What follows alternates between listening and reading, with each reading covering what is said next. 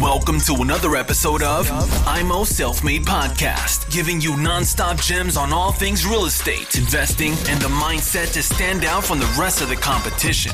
Real talk for the makers, no bullshit. So, meine lieben Freunde, heute geht es um den spektakulärsten Quadratmeter Deutschlands. Wir sprechen hier heute auch über den teuersten Quadratmeter Deutschlands.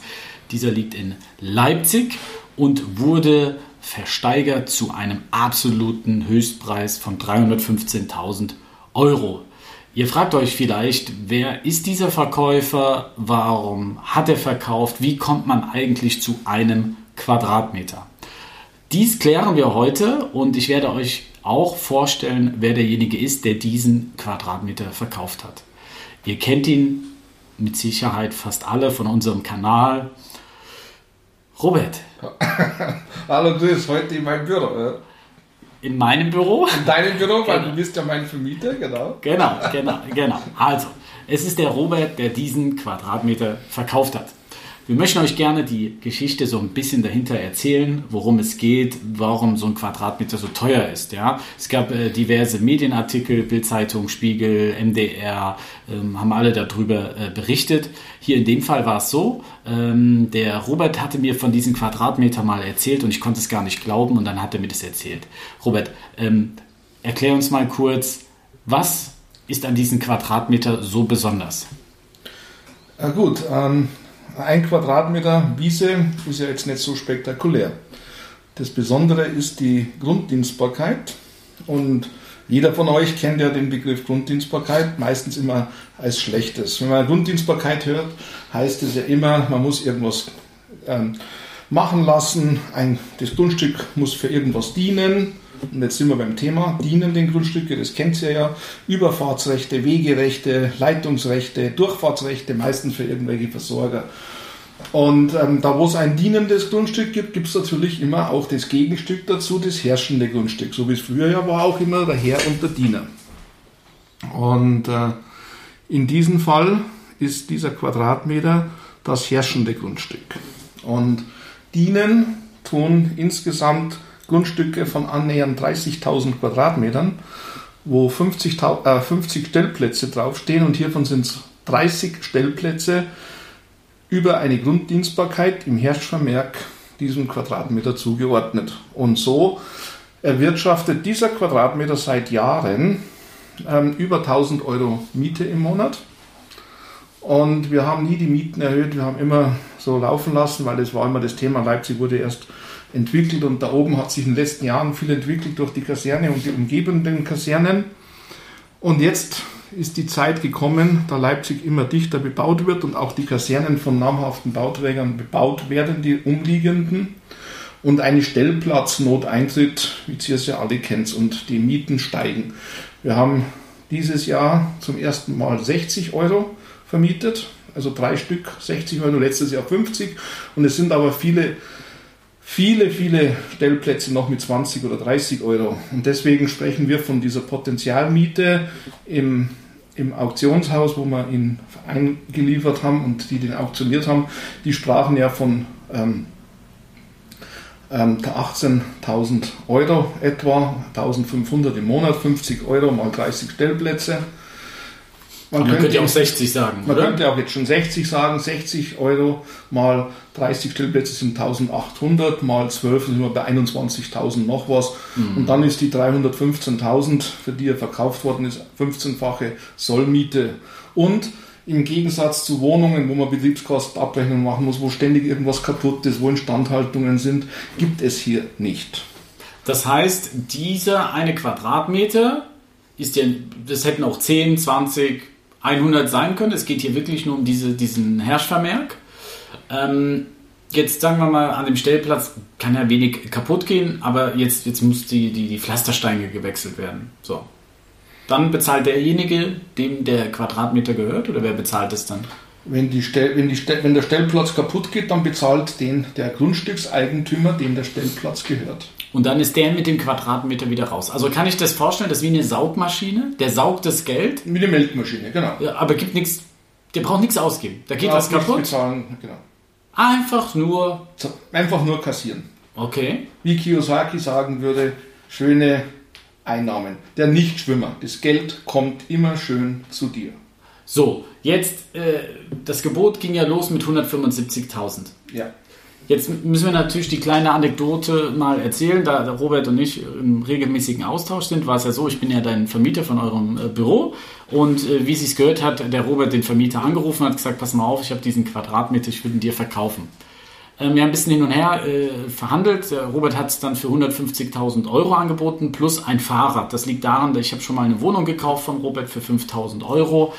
Macht die Tür auf, weil er hatte den Schlüssel nicht, haben wir aufgebohrt und da stand da ein Rennrad drin. Ja? Ich habe natürlich dem Robert direkt mitgeteilt, das ist ein wesentlicher Bestandteil der Wohnung und wollte das direkt anketten an die Heizung. Der Robert hat es aber dann weggenommen. Also, wir haben uns geeinigt auf 150.000 Euro plus Fahrrad. Ich war mir aber unsicher, weil ich habe es dann schon irgendwo verstanden mit dem Quadratmeter, aber ein Problem haben wir, Robert, die Bank finanziert es nicht. Ja? Also das muss man Cash legen. Das ist nur was für die Jungs, die sagen, ich kaufe etwas, ich habe Geld auf dem Konto liegen und ich zahle minus 0,5% Zinsen.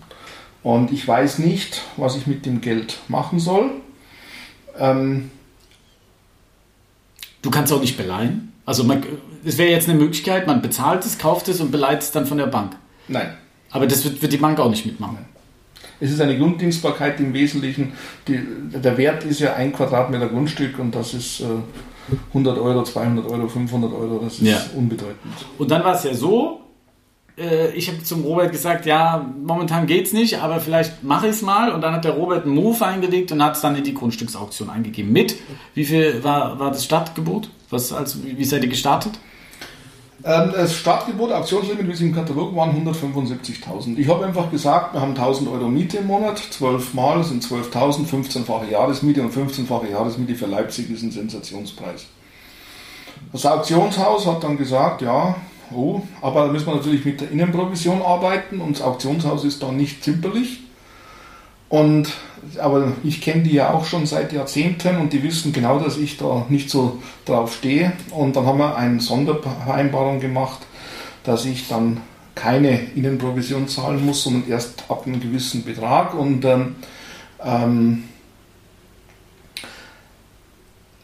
ein übersteigender Betrag wird dann mehr oder weniger geteilt. Diese berühmte Mehrerlösvereinbarung. Aber ihr seid ja mit 175 rein. Jetzt hätte ja auch sein können, es gibt nur einen Interessenten, der kauft es für 175.000. Ja, bumm. Wärst du zufrieden gewesen? Ich war zufrieden, weil, wie gesagt, wir haben ja darüber gesprochen. 150.000 plus mein Moods-Fahrrad. Das ist diese Besonderheit. Das ist ein Moods, ein Original-Titanrenner, mit dem ich früher Tour de France mitgefahren bin. So, und da wärst du mit 105. Und wie kann das sein? Das war ja nicht nur ein Interessent. Die haben es ja hochgeboten auf 315.000. Es waren insgesamt 9 Bieter und davon haben 6 mitgeboten mit Kapitalnachweis. Ja. So, und jetzt haben die dich angerufen. 315.000 ist weggegangen. Was hast du gedacht? Ja gut, ich war ja in Bamberg im Urlaub mit meiner Frau. Und mein Kollege hat mich angerufen und das Auktionshaus hat mir 5 Minuten später per SMS was mitgeteilt. Als mein Kollege mich ein Freund angerufen hat, da habe ich erst einmal auflegen müssen und konnte es erst mal nicht fassen. Also es ist an sich nicht zu glauben, weil natürlich hat man diese reine Renditeberechnung, aber es ist eben kein Grundstück, es ist nur eine Grunddienstbarkeit, es ist nur ein Nutzungsrecht. Es geht ja eigentlich gar nicht um diesen Quadratmeter, oder? Es geht doch darum, dass du die Grunddienstbarkeit mit dem Herrschvermerk kaufst. So ist es. Das ist das, was man kauft. Und man kauft auch nicht 30 Stellplätze, das ist auch nicht zu verstehen. Man kauft das Nutzungsrecht an 30 Stellplätzen. Das ist jetzt die Besonderheit. Die Stellplätze gehören ja einer Wohnung. Mhm. Aber was ist, wenn die zum Beispiel sagen, wir vermieten jetzt nicht mehr. Wir stellen da einen Kinderspielplatz hin. Dann kriegst du ja keine Miete mehr auf die Stellplätze. Weil du hast ja gesagt, du bist ja nicht Eigentümer dieses Grundstücks. Ja. Und jetzt sagen die, wir machen da einen Kinderspielplatz drauf. Dann kriegst du ja keine Miete mehr. Was ist dann? Das waren ja meine Überlegungen, warum ich nicht gekauft habe. Warum du nicht gekauft hast, ja, weil du natürlich Rosenbiesler bist und Angst hast. Ja. Das geht ja nicht, weil dann müsste die Baugenehmigung geändert werden, weil das wurde ja im Zuge der Sanierung und des Baus der gesamten Wohnanlage und der umgebenden Wohnanlagen muss man ja Stellplätze nachweisen. Aber im Prinzip können doch die Besitzer des Grundstücks tun und lassen mit dem Grundstück, was sie wollen, oder? Also du mit dem Quadratmeter bekommst jetzt die Miete von Stellplatz Nummer 1. Ja. Stellplatz Nummer 1 sagt, aber ich will das nicht vermieten, der Eigentümer des Grundstücks, ich möchte da, was weiß ich, irgendwas drauf haben. Ein Kiosk oder keine Ahnung was. Ja. Kann man ja machen. Braucht er meine Unterschrift. Aha. Und ich habe das Nutzungsrecht. Okay. Schachmatt-Situation so ein bisschen, ja? Und wenn ich nicht unterschreibe, und das ist bei diesen Fällen natürlich immer so, dann ist es halt so. Okay. Und das Schöne ist, es ist keine beschränkt persönliche Dienstbarkeit, also an eine Person gebunden, es ist eine Grunddienstbarkeit, also an ein Grundstück gebunden. Und dadurch ist das eine ewige Rente. Und warum hast du es verkauft? Das wäre doch auch eine ewige Rente für euch. War es ja. Wir besitzen den ja seit 2015. Mhm. In verschiedenen Konstruktionen. Mhm. Ja. Wir haben ja jetzt 6 Jahre die Mieten vereinnahmt. Nur mein Kollege ist schwer erkrankt und weiß nicht, wie lange er noch zu leben hat und möchte seine Frau, die diesen Quadratmeter, diesen berühmten inzwischen, nicht übernehmen, weil sie sagt, sie wohnen nicht in Leipzig und die wollen die wollen mit 30 Stellplätzen, da wollen die nichts damit zu tun haben. Dann habe ich gesagt, okay, dann übernehme ich ihn und wir machen das selber und führen das fort. Und dann wir müssen uns dann ja auch drum kümmern. Und du weißt ja, dass ich momentan sehr viel von meinen Beständen verkaufe, weil ich einfach sage, ich bin jetzt auch schon über 50, weit über 50 und muss jetzt den Heckmeck auch nicht mehr machen. Ich hätte noch 1-2 Jahre oder 3 Jahre weiter betrieben, dann hätte man das, habe ich dir ja gesagt, dann hättest du ja gekauft, dann hättest du vielleicht die Eier in der Hose gehabt und die Kohle auf dem Konto. Mhm. Aber man weiß es nicht. Und dann kam eben, weil ich ja ständig im Kontakt mit dem Auktionshaus stehe, rufen die mich natürlich turnusmäßig an, ob ich wieder irgendwas habe. Oder haben die dich überredet? Ja, was heißt überredet? Ich meine, die sind auch Verkäufer und die müssen den Katalog voll kriegen, die müssen in jede Auktion, alle 3 Monate müssen die 100 Objekte reinbringen. Und in der heutigen Zeit fällt es auch im Auktionshaus nicht mehr so einfach mal 100 Objekte pro Quartal reinzubringen. Und jetzt kommen wir zu der Herkunft dieses einen Quadratmeters 2015, als wir das übernommen haben, das Grundstück. Das war ja mal ursprünglich 1251 Quadratmeter groß. Und wir haben das dann geteilt in 1250 und einen. Und die 1250 haben wir seinerzeit übers Auktionshaus bereits verkauft. Und den einen Quadratmeter haben wir behalten und auf diesen einen Quadratmeter haben wir dann den Grunddienstbarkeit übertragen lassen. Wer hat denn das? Wie ist das denn eigentlich gekommen? Wo kommt der Ursprung der Grunddienstbarkeit? Weil jetzt werden ja sich viele fragen, warte mal, Grunddienstbarkeit habe ich noch nie irgendwo gesehen. Wo kommt das denn her? Hat das der damalige Bauträger, der das Grundstück gekauft hat, dann irgendwie... Es ist doch so, jede Wohnung hat meistens einen Stellplatz. Das ist ja von der Vorschrift, was meines Erachtens totaler Quatsch ist, weil wenn du in einer guten Lage wohnst, müssen meistens beide arbeiten gehen und du hast meistens 2 Autos. Und dann hast du ja so allgemeine Stellplätze. Die sind entweder frei oder gehört der WEG. Können auch WEG. Das ist der Klassiker, das ist der Standard. Was ist da schiefgelaufen? Nein, das ist gar nicht schiefgelaufen. Der Bauträger war sehr schlau. Wenn... auf einem Grundstück, der klassische Werdegang ist folgendermaßen, ein Bauträger oder Projektentwickler kauft ein Grundstück, besorgt sich eine Baugenehmigung für ein neu zu errichtendes Wohngebäude, Geschäftsgebäude, also egal, irgendwas zum Bauen. Dann gibt es die Stellplatzverordnungen in der Landesbauordnung und da steht dann eben drin, man muss so und so viel, dann kommen die Gemeindesatzungen dazu, dass man dann sagt, okay, ab 60 Quadratmeter so und so viele Stellplätze und so weiter. Und so war es hier auch. Nur es handelte sich hierbei um eine ehemalige Kaserne mit aufstehenden Gebäuden und Baurecht für Neubau. Und die Bauträger haben dann eine Tiefgarage unter die komplette Kaserne gebaut und es waren genügend Stellplätze da. Und da ja das Gelände sehr großzügig war, haben die natürlich die Straßen, mussten ja angelegt werden, also die Erschließungsstraßen, und dann in Erschließungsstraßen hat man dann Stellplätze gemacht. Und plötzlich waren insgesamt 50 Stellplätze mehr gebaut, als baurechtlich vorgeschrieben waren. Was passiert? Der Bauträger macht für die Tiefgaragenplätze eigene Grundbuchblätter. Die sind ja sondereigentumsfähig nach altem WEG-Recht. Jetzt nach neuem WEG-Recht ist es nicht mehr so.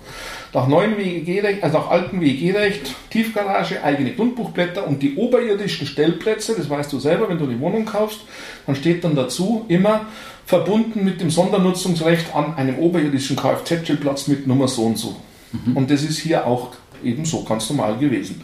Das neue WEG-Gesetz, was jetzt gilt, da wird sowas dann, weiß ich nicht, ob dann die mitdenken, jetzt ist ein Stellplatz auch sondereigentumsfähig, weil es wurde ein Raumeigentum geschaffen. Es gibt ja selbst Raumeigentum. Also du meinst, dass dann wie zwei Grundbücher, ich habe ein Grundbuch zur Wohnung und ein Grundbuch zum Stellplatz und könnt sagen, ich bin grün, ich fahre Fahrrad, ich brauche den Stellplatz. Okay. So wie man es jetzt machen kann mit der Wohnung, mit der Tiefgarage. Du kaufst eine Wohnung und du kaufst eine Tiefgarage. Die Bauträger versuchen das natürlich immer zu verknüpfen. Warum? Wie, warum? Warum verknüpfen die? Ihr merkt das manchmal so, als wenn ich mit dem Robert telefoniere. Warum verknüpft der Bauträger gerne den Stellplatz? Also ich habe ja sehr viele Wohnungen, wo immer dann, wie du sagst, verbunden mit dem Sondereigentum oder Sondernutzungsrecht an... Das sind die oberirdischen. Okay. Die sind nicht sondereigentumsfähig. Mhm. Sondereigentumsfähig sind nur die Tiefgaragenplätze, weil da hat man, die kann man abtrennen. Und ich habe ja diese Duplexe auch oft, da ist das zum Beispiel nicht, weil die kannst du ja auch nicht abtrennen, oder? Ja doch, die sind auch, haben auch ein Grundbuch, aber okay. Ist dann immer mit einem Halbeigentum. Dieser genau. Duplex-Parker ist dann eins und dir gehört dann immer ein Halb an dem Duplex-Parker. Mhm. Und wenn es ein Vierfach-Parker ist, dann eben ein Viertel an dem. Okay. Und damals war es eben noch so, altes WEG, die Stellplätze waren dann übrig, zu viel. Insgesamt 50 Stück. Und was hat der Bauträger gemacht? Der muss natürlich versuchen, die Stellplätze irgendwie zu verkaufen.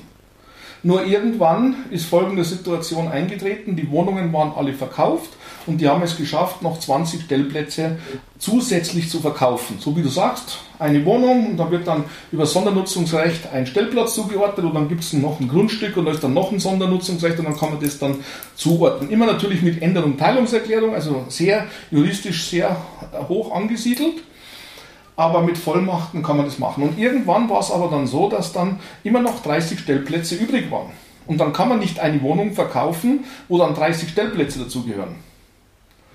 Und so ist der Bauträger auf die Idee gekommen, die nehmen den Innenhof und bilden für die Wiesen im Innenhof bilden eigene Grundstücke, haben also Grundstücke vermessen. Und so war das hier auch. Hier wurde ein Grundstück vermessen mit 1251 Quadratmetern und das war die Tiefgarageneinfahrt, eigentlich das Restloch.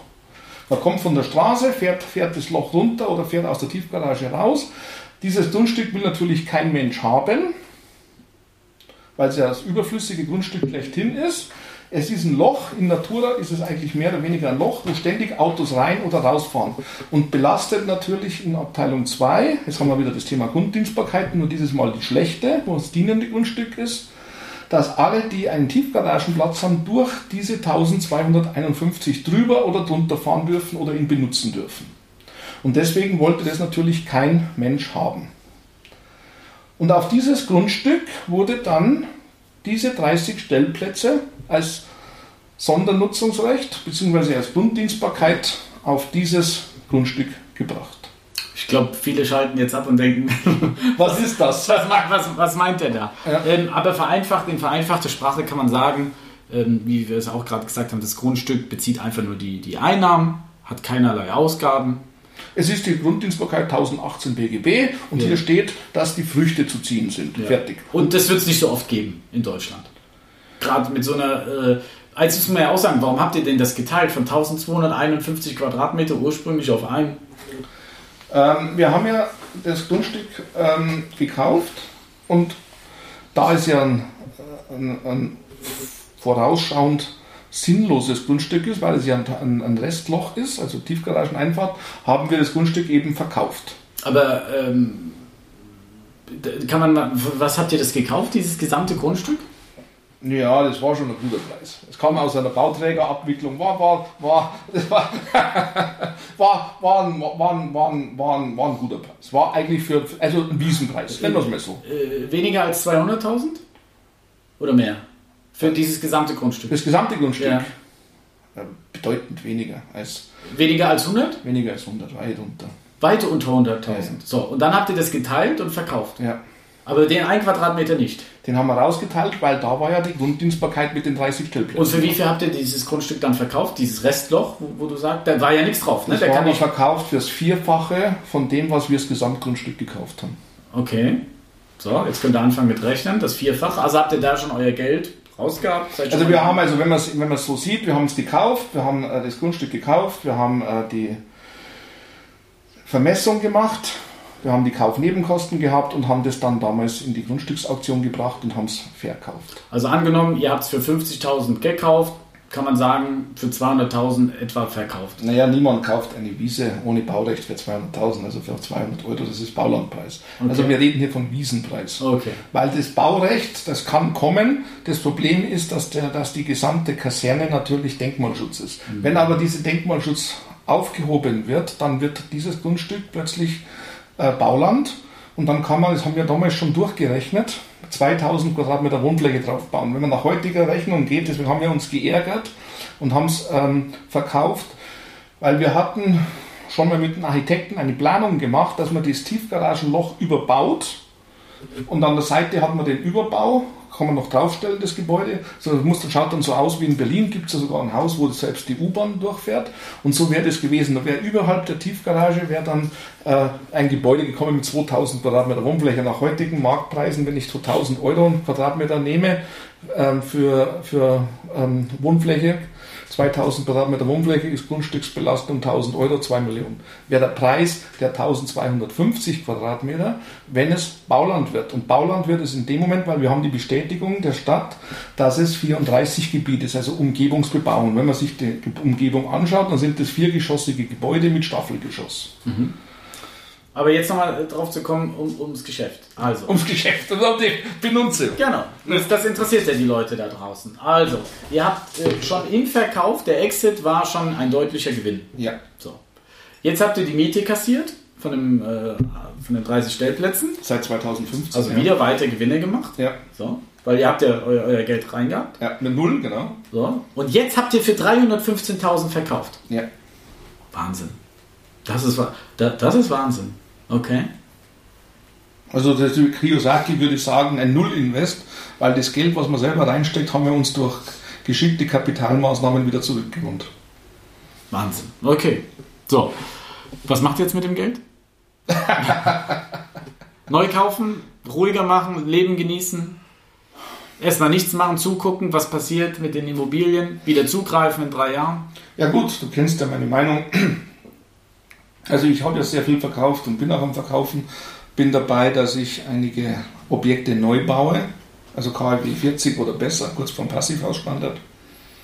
Und da werde ich schauen, dass ich so wenig wie möglich Bankdarlehen drauf nehme, dass ich vermutlich den ganzen Bau fast aus Eigenkapital stemmen kann.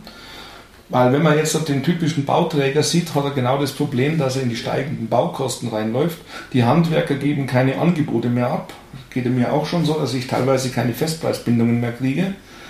Und dadurch versuche ich so wenig wie möglich mit Bank zu arbeiten, damit ich nicht erpressbar bin. Die Bank sagt einem dann, du musst so und so viel vorverkaufen, du musst dann den Bautenstand haben, du musst dann fertig sein, du musst die und die Preise verkaufen. Das bringt mir alles nichts, wenn ich keine Handwerker habe, wenn ich die Zeiten nicht halten kann, die Termine, und wenn mir die Handwerkspreise nach oben laufen, ich aber beim Verkauf, bei meinem Käufer, in meinem Kaufvertrag steht ein Fixpreis drin. Dann ist das gesamte Baukostensteigerungsrisiko und das Erstellungsrisiko von der Zeit auf meiner Seite.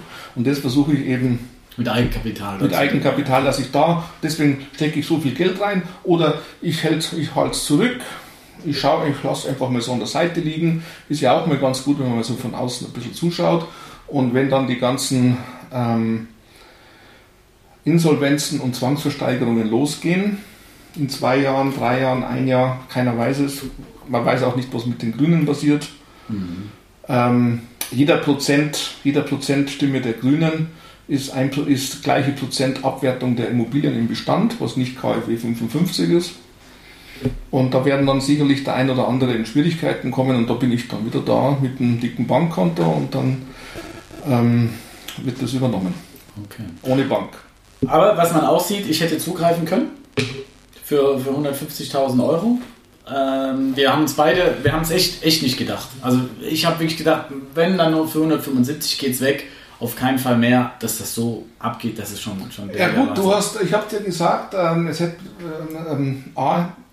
Du hast immer gesagt, ich bin der falsche Käufer. Ja, ich habe dir immer gesagt, von Anfang an, du hast immer gesagt, du wolltest mich ja mehr oder weniger nötigen fast, dass ich dir verkaufe, jetzt ja auch verkauft, nächstes oder übrigens, aber meine Frau hat dann auch gesagt, komm, hey, weiß ich nicht, und muss man das jetzt machen und 30 Stellplätze und muss man das jetzt und es ist dann so eine Gewissensentscheidung und dann kommt dann das Auktionshaus, wir kennen uns auch schon seit Jahrzehnten, wir machen mehr x Geschäfte miteinander gemacht und die lassen dann ja auch nicht locker, die sind dann ja wie Wadelbeißer, wie so ein Dackel, wie so ein Terrier, die beißen sich dann fest. Ja, wie viele Makler da draußen. Ja. Ja, so sind die ja auch, die brauchen ja auch Futter.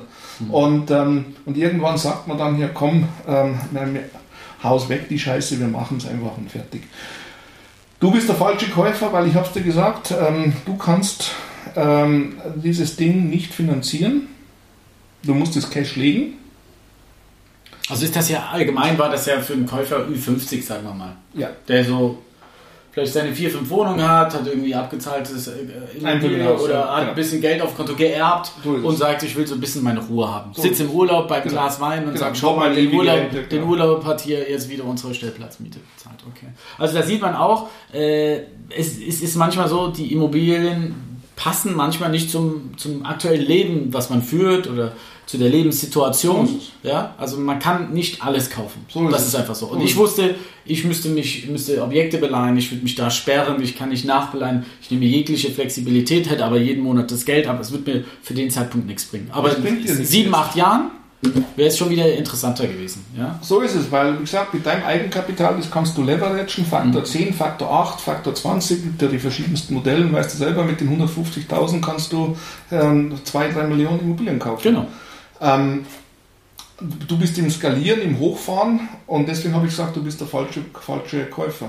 Und so soll es auch sein, ich bin nicht traurig, manchmal schon, aber, aber so ist das Leben halt. So also, liebe Leute, ihr habt gehört, das ist jetzt mal wirklich eine sehr, sehr außergewöhnliche Geschichte, also ich glaube, das gibt es gar nicht so oft, dass man das miterlebt. Ihr seht auch mal, welche Margen hier bewegt werden, also da muss ich auch sagen, da kann ich manchmal auch abends, denke ich nochmal drüber nach, heftig, was da bewegt worden ist. Man muss ja auch den Aufwand dahinter sehen. Ja? Du hast kein Haus hochgezogen, neu gebaut, 3 Jahre und machst dann diesen Gewinn, sondern das war ja ein relativ entspanntes Geschäft für dich. Ja? Es war nur mal kurz 5 Minuten am Schreibtisch nachdenken. Genau, du warst ja noch nicht mal bei der Versteigerung dabei, wie du ja gesagt hast, und das ist schon sehr, sehr erstaunlich. Ich hoffe, ihr konntet ein bisschen was mitnehmen davon. Ich weiß, das ist schwer, das ist auch schwer umzusetzen.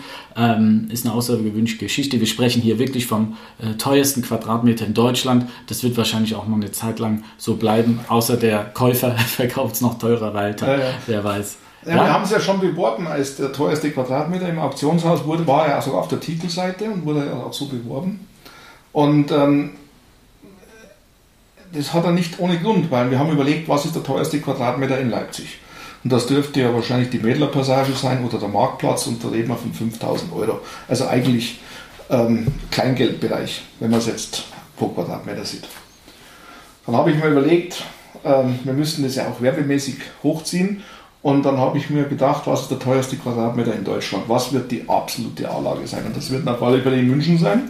München Innenstadt, also das Pendant zum Marktplatz von Leipzig, der Marktplatz in München, also der berühmte Marienplatz, wo der FC Bayern immer seine Meisterfeier feiert, so jedes Jahr, so wird auch so weitergehen. Und da liegt der Quadratmeterpreis im Gutachterausschuss bei 160.000 Euro. Und da haben wir dann gesagt, okay, was können wir da machen? Und dann hat das Auktionshaus das bestätigen lassen, von Schwemmnetter und allen anderen, dass der Quadratmeterpreis, der teuerste Quadratmeter in München, 160.000 Euro ist. Und dann wurde das auch so in den Auktionskatalog reingeschrieben. Und jetzt ist er natürlich mit 315.000, das ist, also ich weiß es nicht, als ich den Anruf bekommen habe, ich musste erst einmal auflegen, und habe gesagt, mein Kumpel, ich muss zuerst einmal nachdenken. Also das, ob die mich jetzt verarschen wollen oder und als dann die SMS vom Auktionshaus gekommen ist, dachte ich mir, das ist irre. Aber hier sieht man auch mal, wie verrückt die Zeit ist. Und das wird vielleicht auch mal als Mahnung dienen an die Neueinsteiger. oder an die jungen Investoren, die ja nur Einbahnstraße kennen, nur die Goldilocks-Zeiten, steigende Preise, fallende Zinsen, keinen Rückgang, nichts, keine steigenden Zinsen, dass wir wirklich in absolut verrückten Zeiten sind und alles getrieben wird über eine Niedrigzins- oder Nullzinspolitik und wir mit normal herkömmlichen Methoden nicht rechnen können. Und die Preise, wir sind wirklich in Dimensionen, so wie du es ja auch sagst, wir haben beide mit 175.000 gerechnet und dann kamen da wirklich Leute, die sagen, wir haben Anlagenotstand. Es ist so viel Geld unterwegs, das Geld muss untergebracht werden. Also absolute Warnung. Robert, ich bedanke mich vielmals für diese Folge. Wir machen gleich die nächste, auch eine sehr, sehr interessante Folge. Es geht um die Baukosten und was du da alles beachten solltest. Schaltet gerne wieder ein. Wir wünschen euch alles Gute. Bis dahin. Tschüss. Thanks for tuning in to IMO Selfmade Podcast. Make sure to subscribe so you don't miss any future episodes. Leave a 5-star review and share this podcast to anyone that needs that kick of real estate motivation they need.